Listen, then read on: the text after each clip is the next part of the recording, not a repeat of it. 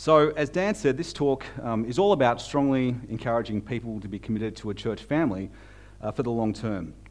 And I think we put this together a couple of years ago at MCC, took part over uh, a series. And for each one that I did, um, I'd always start off with something like this. Um, I hope that I've made it abundantly clear that this isn't some kind of recruitment drive. Um, so the big point is to eventually belong to a church.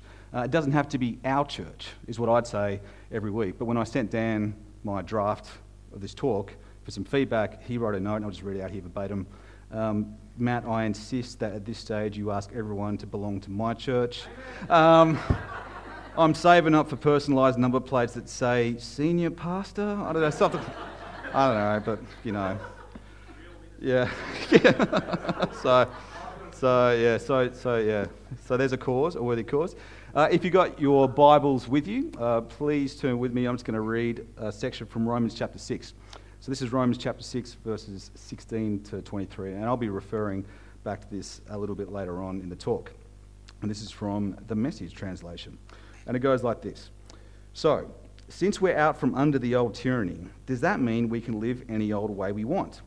Since we're free in the freedom of God, can we do anything that comes to mind? Hardly. You know well enough from your own experience that there are some acts of so called freedom that destroy freedom. Offer yourselves to sin, for instance, and it's your last free act. But offer yourselves to the ways of God, and the freedom never quits. All your lives, you've let sin tell you what to do. But thank God you've started listening to a new master, one who commands, sets you free to live openly in his freedom. I'm using this freedom language because it's easy to picture.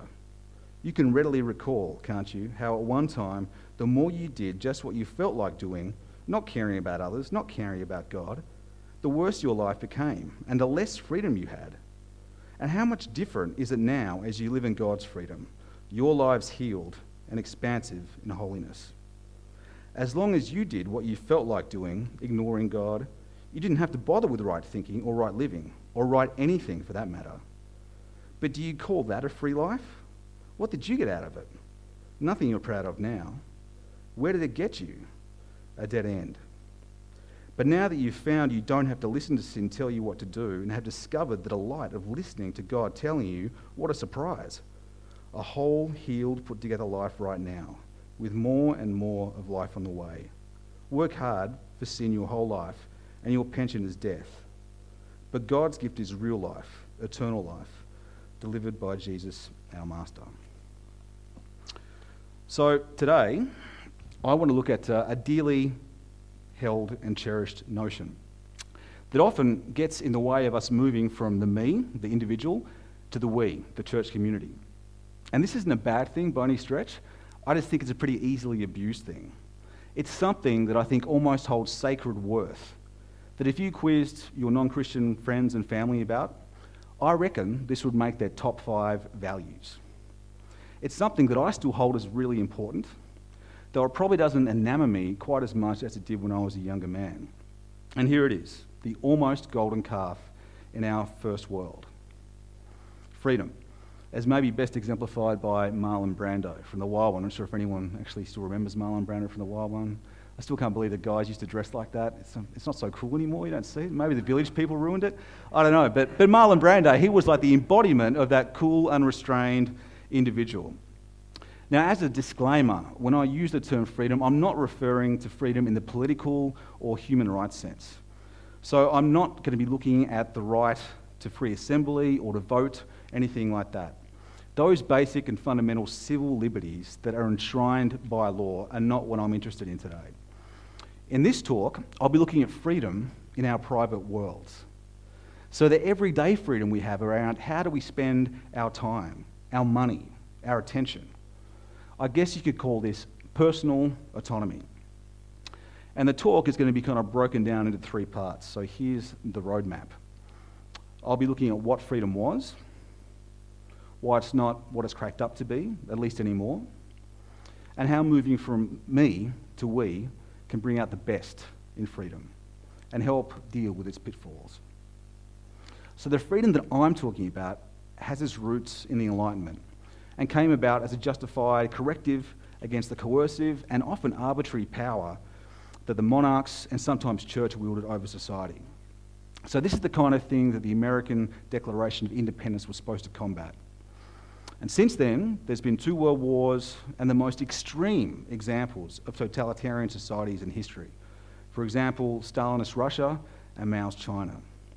So people, understandably, become more and more skeptical of the wisdom and the motives and the intentions of traditional authorities.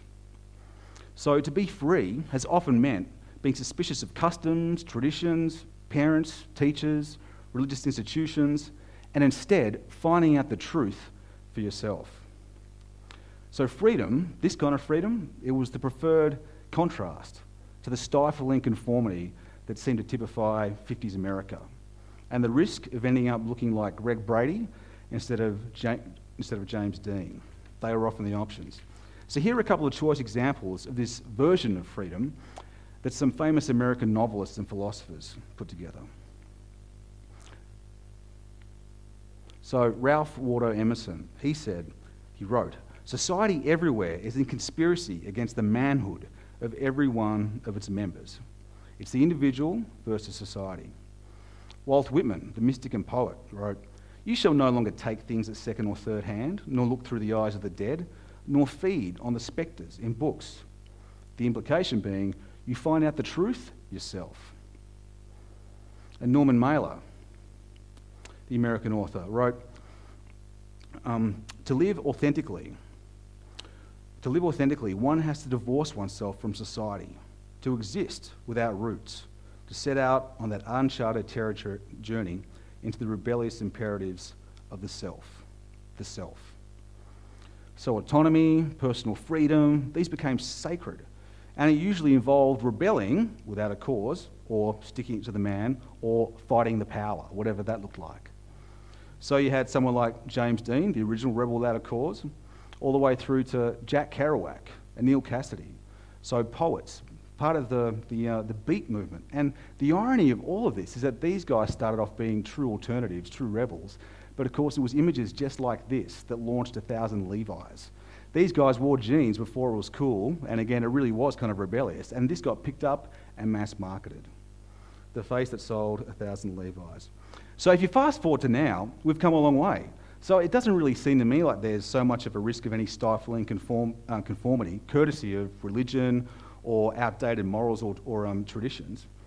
There's this famous line in The Wild Ones, that Marlon Brando movie, where Marlon Brando's character, Johnny, he's asked this classic question Johnny, what are you rebelling against? And Brando famously answers, What do you got? And that's a really fair question now things have come such a long way, there seems to be very few taboos left. Um, when I was young and growing up, the only people that had tattoos were usually sailors or the Russian mafia or Jon Bon Jovi, and that was really about it. But now it's like everyone has got one. When I was working at a school as a school counsellor a couple of years ago, there was a kid in high school whose parents gave him permission, he was 16, like to get a tattoo. When I was young again, uh, the biggest risk of getting a tattoo was that your mum might find out. And now the biggest risk is that you turn up at the tattoo parlor and you run into your mum getting the same tattoo as you, like some Mandarin character that says "Wild Spirit."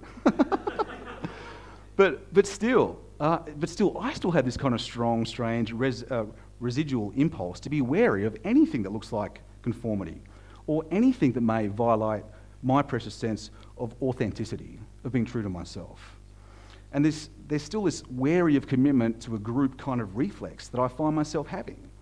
I'm wary of giving up some of my power and independence to some other authority. What if they abuse it? What if I fall into groupthink? What about if I get, God forbid, boxed in somewhere?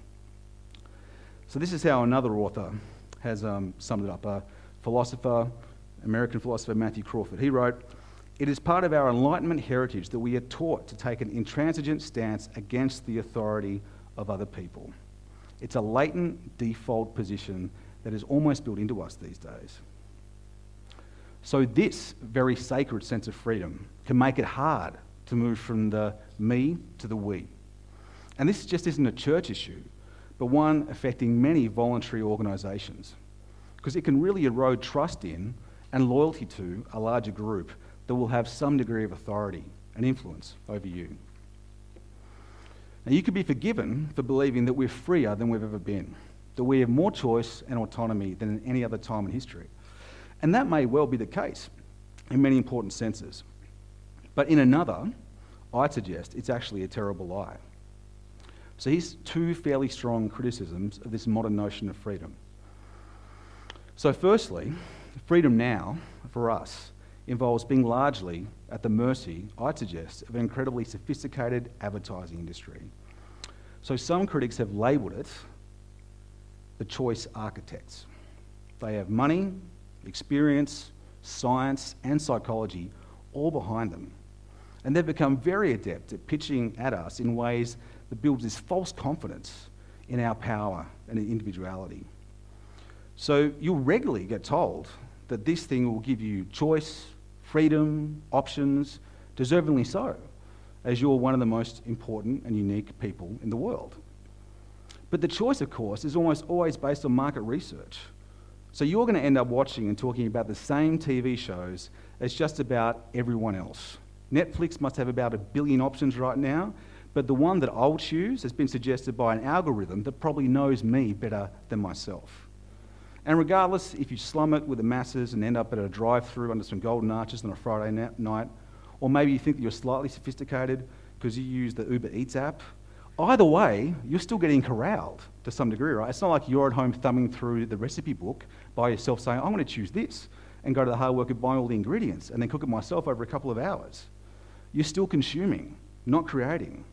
And the many, the many consumer choices that we're free to make are from a stacked deck, so to pick, so to say, all under the guise of being unique individuals with creative freedom.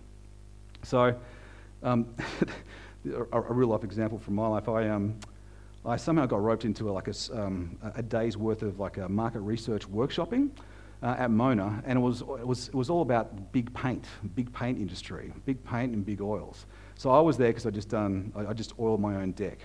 So I got some, so I got walked in, and we were all sat down at these tables, and next to every chump like me, there was someone from the industry, and it turns out from the marketing and branding component of Big Oil and Big Paint, who was sat next to you. And the first question is, well, from them was like, okay, so Matt, like, what are you doing here? Like, what's your experience?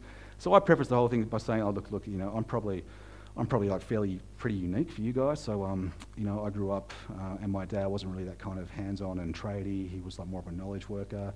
Uh, but I had lots of really practical, competent friends, and so they, they learned all these mad schools, and I'm like fairly inept practically. But now I want to rectify that, so I'm tertiary educated, but I'm saving up money to buy power tools and decking oil and stuff like that, and I really want to learn.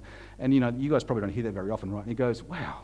You're our target audience. I thought, oh, great, great. Here I was thinking I was some kind of snowflake, and this guy tells me, no, no, no, no, sorry, buddy, you're exactly who we pitch everything to. I thought, oh, man, talk about lose your delusion.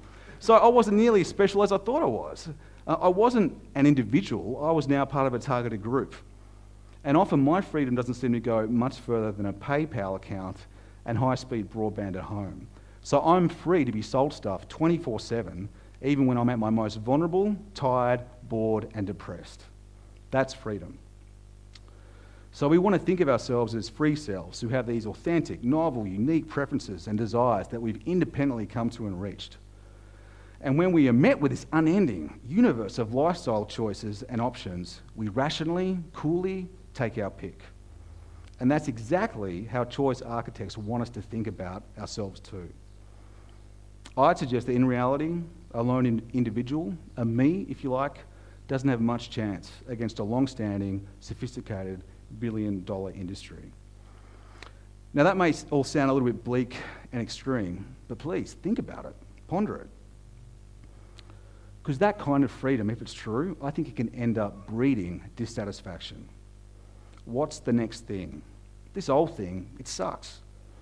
And then there's the envy it can also cause. I want the thing that they have, and perhaps even shallowness. Uh, the American comedian Louis C.K., I think back in 2016, had this great and famous skit, and I think it was entitled Everything is Amazing and Nobody is Happy. So he gave the example of jumping on a plane, some tr- transcontinental flight, and as they reached cruising altitude, the voice came on the PA, and for the first time ever, this airline was offering rapid high speed internet on board, and people almost cheered. So everyone opened up their laptops or their iPads and got working, and then about 10 minutes later it went down. And the guy next to Louis C.K. is going, What the? Wah, and just went off his head at the stewardesses and everything. And Louis C.K. was 10 minutes. 10 minutes like they've had this for the first time ever, internet in the sky as you're flying through this, like, this, this metal capsule. And the guy loses it, and it's become a fundamental human right in the space of 10 minutes. Everything is amazing, and no one is happy. It's that kind of shallowness that can be bred. So that's the first issue with our current version of freedom. It's a bit of a smoke screen. It, hides, or it can hide, a very shallow reality. And secondly, maybe, just maybe, we aren't actually built as humans to carry that kind of freedom. With this freedom from tradition, religion, doing it the way your parents did, or the way that society told you, came great, comes great responsibility. With, with this kind of autonomy that we have now, somehow comes a whole lot of accountability. So think about it the freedom to choose who you're going to be, to pick and peruse your preferences, this can become an absolute burden, especially in a world which is becoming more and more measurable and more and more connected. So, again, it's been put like this by Matthew Crawford. He wrote, If there are no external constraints, what you make of yourself depends on your gumption and mental capacities. Are you a high performance person? In a culture of performance, the individual reads the, stat, the status and value of her soul in her worldly accomplishments. Like the Calvinist, she looks to her success in order to know Am I one of the elect or am I damned? With radical responsibility comes the spectre of inadequacy. So, for example, I get up in the morning and I walk to work, and my new smartwatch tells me that I've done 2,400 steps out of my required 10,000. So I log into Facebook and I get to work and notice that my last post didn't get as many likes as my friends. And that makes me worry a little bit, so I eat a donut. I then enter the donut into my calorie counter app uh, and curse my lack of self control. And of course, my Garmin is connected via Garmin Connect to my other Garmin friends who can also see my calorie counter because we also, like, we've got shared MyFitnessPal tracking apps as well. And I see that my calorie, my calorie count is higher than those guys. So now I'm really worried. All, and all this worry makes me less productive at work that day, which results in me not, not getting all my most important tasks of the day ticked off my to do list. So I start to worry that I'm not, I'm not, trying hard enough in my chosen profession, so I work late. That, of course, means that I miss the quiz night that all my other friends are going to. So I start to worry about my work life balance being in sync. Maybe I need a, like a life coach. Tim's got a life coach, maybe I need a life coach. So I worry and I stress and I don't get my 10,000 steps done. And you can see this is all like a little bit facetious, but just a little. The point is that a lot of us, and maybe more so the young, are feeling the pressure of having the freedom to define and then realize the good life. Defining and realizing the good life. No one's really ever had to do that before. It's been worked out for you in advance. And this is in a world that is rife with possibilities and comparisons. In that kind of world, how do you deal with the overwhelming number of options? And how do you deal with being the recipient of all those options, all that potential, and yet you fail?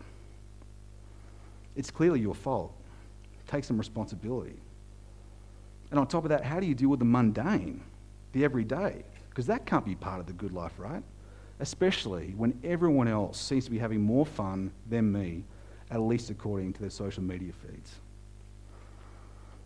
And again, all that may sound a bit trite, but in reality, it could be more serious than we think.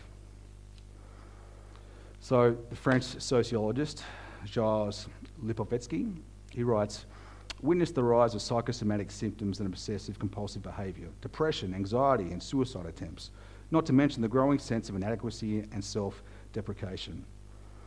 So get this the more socially mobile the individual is, the more we witness signs of exhaustion and subjective breakdowns. The more freely and intensely people wish to live, the more we hear them saying how difficult life can be. So the culture tells me that I, that I was free to create a beautiful, extraordinary life. And all I did was live an average one and raise a family in the suburbs. Fail, as the kids say these days absolute fail. So, there, there are the two reasons why I think our modern version of freedom and the, and the autonomy that comes with that can be unhelpful. We're not really as free as perhaps we think we are. And even if we were, most of us couldn't live very long without becoming undone by that version of freedom. But what on earth does any of this have to do with from me to we, or even church? Quite a lot, I'd suggest. Firstly, it's worth being familiar with our cultural blind spots. And this idea of freedom, it may just be one of those. We may be more wary of churches and people than we suspect. And we may have that kind of built in reflex to be a little reserved or cynical when people try to speak into our lives or have some voluntary authority over us. We suspect that perhaps they're trying to water us down and take our freedom. And at least knowing that some of the suspicion is built into the culture helps to distance it from church. It's not a church issue, it's probably not even a me issue so much. It's a cultural issue. And if I can identify that as such, it helps me deal with it. I'm actually forearmed. Secondly, looking at this idea of freedom and autonomy helps us see the truth from the lies. So we'd like to think that we're rational and discerning beings, that we're the ones doing the playing as opposed to those being played.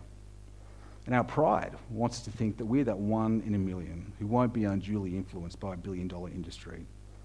But Scripture reminds us just how easily we can dupe ourselves.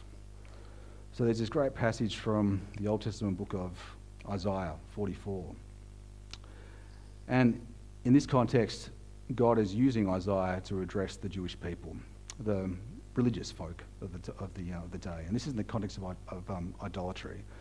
So Isaiah says, He, he being a symbolic Israelite, he first cuts down a cedar, or maybe picks out a pine or an oak, and lets it grow strong in the forest, nourished by the rain. Then it can serve a double purpose. Part he uses as firewood for keeping warm and baking bread. From the other part, he makes a god, a god shape, an idol, and prays before it. Doesn't it occur to them to say, Half of this tree I used for firewood. I baked bread. I roasted meat and enjoyed a good meal. And now I've used the rest to make a repulsive no God, an idol. Here I am praying to a stick of wood. The lover of emptiness, of nothing, is so out of touch with reality, so far gone, that he can't even look at what he is doing. Can't even look at the no God, the idol, stick of wood in his hand, and say, This is crazy. And these were the religious folk of the day. Maybe not so much uh, like a lot of us now. We think, we, we think that, we, that we're different, right? We think that we're different. But maybe instead of being deluded that we bow down to an idol, we're deluded into thinking that we don't bow down to an idol when there's some chance we probably do. Scripture also reminds us that we have freedom all wrong. Of course, people crack and break if they believe freedom means defining what this good life is for themselves and that they are solely responsible for realizing it. That's not really freedom, that's more of a curse. We can't handle it. The passage that I read at the start from Romans 6 shows us instead what true freedom we have. So we had the freedom to respond to God pursuing us. And we had the freedom of becoming voluntary slaves, if you like, of His which will lead to holiness and eternal life. Or we have the freedom to remain slaves to sin, to selfishness, to self obsession, to delusion.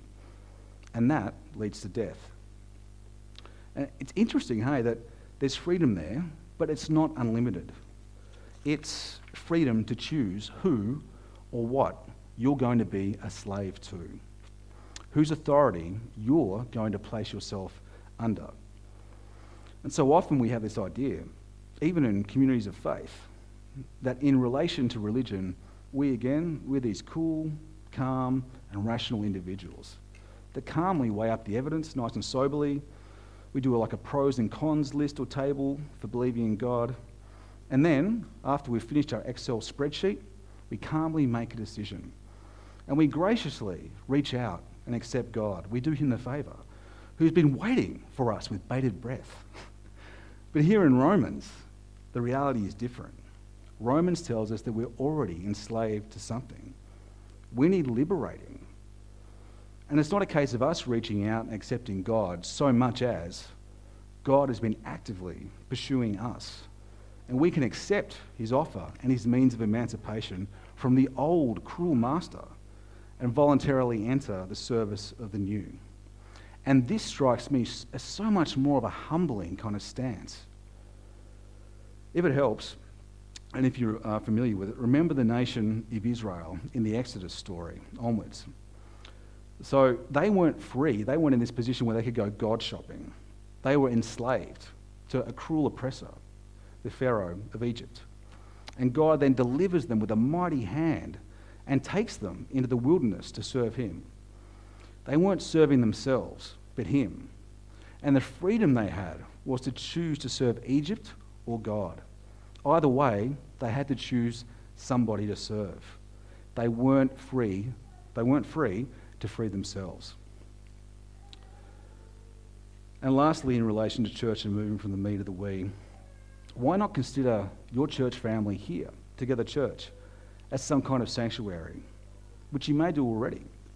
But I mean, in terms of a sanctuary from those architects of choice that are trying to manipulate us and the unhelpful consequences of modern freedom. So, some ways that perhaps we can keep on doing this. You can look to each other to remind yourselves of the true story. If we, if you guys, if we remain a bunch of me's, of kind of loosely affiliated individuals, we'll be steamrolled by the culture. It's too hard to resist it by ourselves. And if you look to the world for support, you'll end up negotiating life by its unhelpful standards. You risk being an anxious, worried, busy victim of freedom. The me needs the we to remind it of the truth. We were never free in that regard to begin with. We were under the mastery again of these old, unhelpful, sinful natures. Our fragile egos, our selfishness, our rebellion, and all that only ever leads to death and destruction. But Jesus, He set us free from that. He's the good master. So we don't have the awful burden of creating a perfect life from scratch. Instead, we follow Him, our Lord and Master, and we follow Him into that good, holy, and eternal life. That's the truth. That's the real story, not the counterfeit story. And if we don't keep on reminding each other of that, then who will? So it's great to do this on a Sunday afternoon. And it's even more potent via thick and deep relationships that you guys are no doubt forging as well. And church, the we, is also a great place to exercise the new freedom that we have in our relationship with Jesus. So the Apostle Paul, he writes extensively about freedom in his letter to the Romans that we've already read some from, as well as the churches in Galatia and Corinth. And to his Jewish contemporaries, Paul would have appeared radical. So he didn't consider Sabbath, the Saturday, to be the holy the way that they did. He ate food that was dedicated to pagan idols. That was unbelievable in the time. He was free from religion. He had real autonomy thanks to Jesus. So he goes as far as to write in 1 Corinthians 10:29. He writes, "For why should my freedom be judged by another's conscience? Why should my freedom be judged by someone else's conscience?" But then he answers his own question in the following verses. He writes, So whether you eat or drink or whatever you do, do it all for the glory of God. Do not cause anyone to stumble, whether Jews, Greeks, or the church of God, even as I try to please everybody in every way.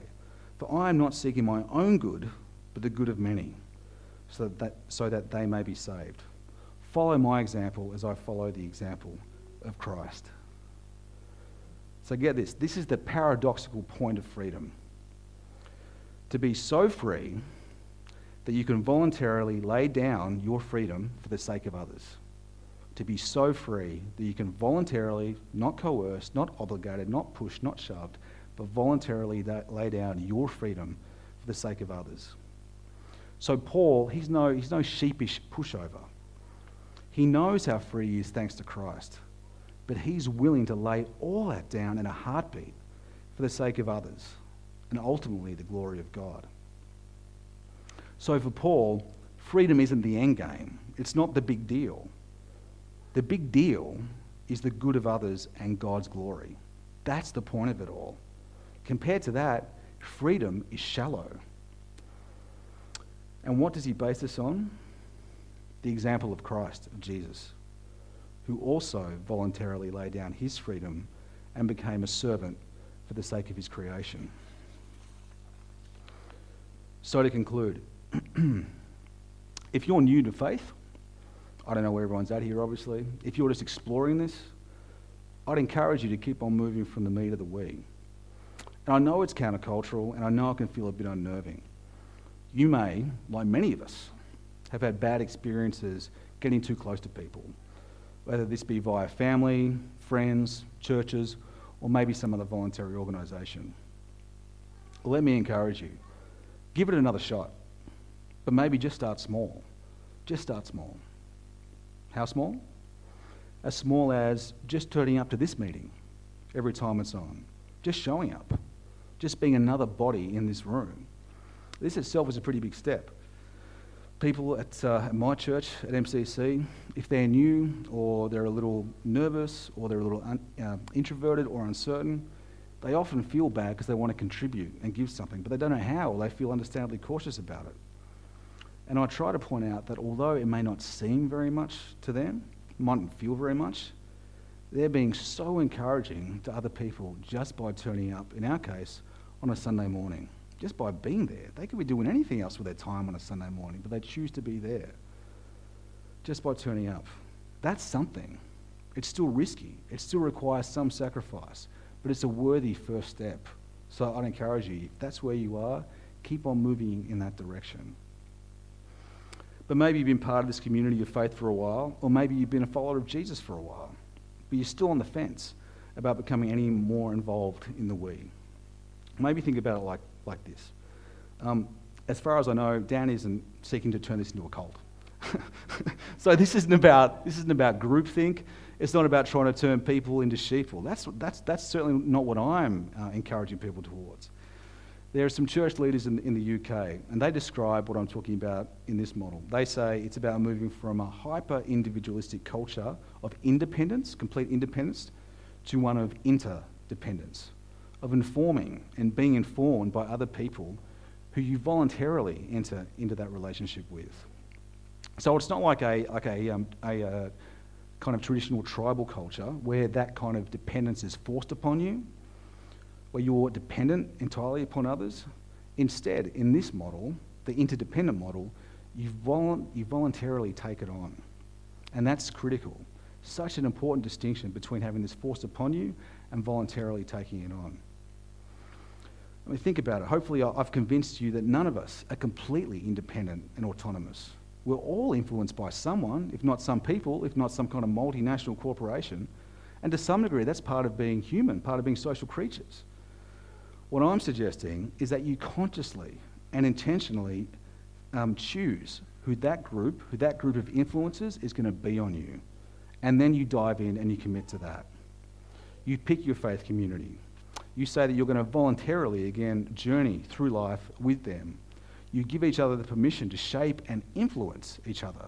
Again, that's not being encouraged upon, that's not being obligated, that's not being coerced. That is something that you voluntarily, intentionally, prayerfully sign up to. And you do that knowing that it's risky. It's still risky, right? Talk to anyone who's been involved in church circles for more than 10 years, and they'll have at least one horror story. But it's an informed risk. It's almost an act of faith.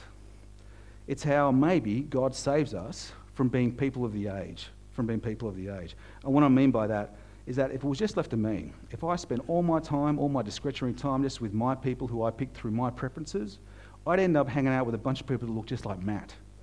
And we would all be, to some degree, peers. And I would end up, I would live and die as a person of my age. Really no different, because I would have surrounded myself with people just like me.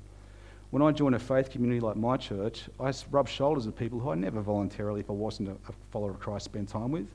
They're too different. They come from different backgrounds. We don't have the same interests a lot of the time. We've got God and church in common. But it's like God has taken that small step of faith and He's shaped me, He's rubbed some of the edges off me via these people. Because these people, if they're older than me or younger than me, they aren't living under the same spirit of the age. So they can speak into my life from a completely different perspective that I, couldn't, that I can't bring to the party. And I never would have chosen them. God chose them to a degree for me, for turning me into the person that I think He wants me to be. And that's, um, that's interesting. Like there are some, some older guys, again, in my, in my congregation that we never would have connected or clicked or whatever if it hadn't been for church. And through them, I've learned in a spirit of, in, in in, in my age, my background, there's so much self promotion, there's so much platforming, there's so much grandstanding, there's so much wanting to be remembered. And I have these older guys, and they are quiet, self effacing, faithful, consistent, and they just get on with it. And man, I need them. But I wouldn't have picked them, but I need them. So, think about that if it's, uh, if it's helpful. Um, yeah, if it's helpful. Um, thanks again for your time. What I'd like to do now is just take a couple of minutes um, and I'll close this off in prayer. But think about if there's anything that's been useful, there's anything that God wants you to consider and implement based on this talk. And maybe, again, if it's useful, just think about is there anything, is there something that's getting in the way? Is there some kind of objection, some probably understandable objection, or fear, or worry that's making you reticent about moving more from the me to the we? So I'll give you a couple of minutes of silence. You can stand up, you can sit, you can just extend your arms a little bit.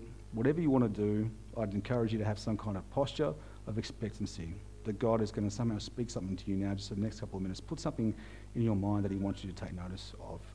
And then I'll conclude in prayer. Thanks.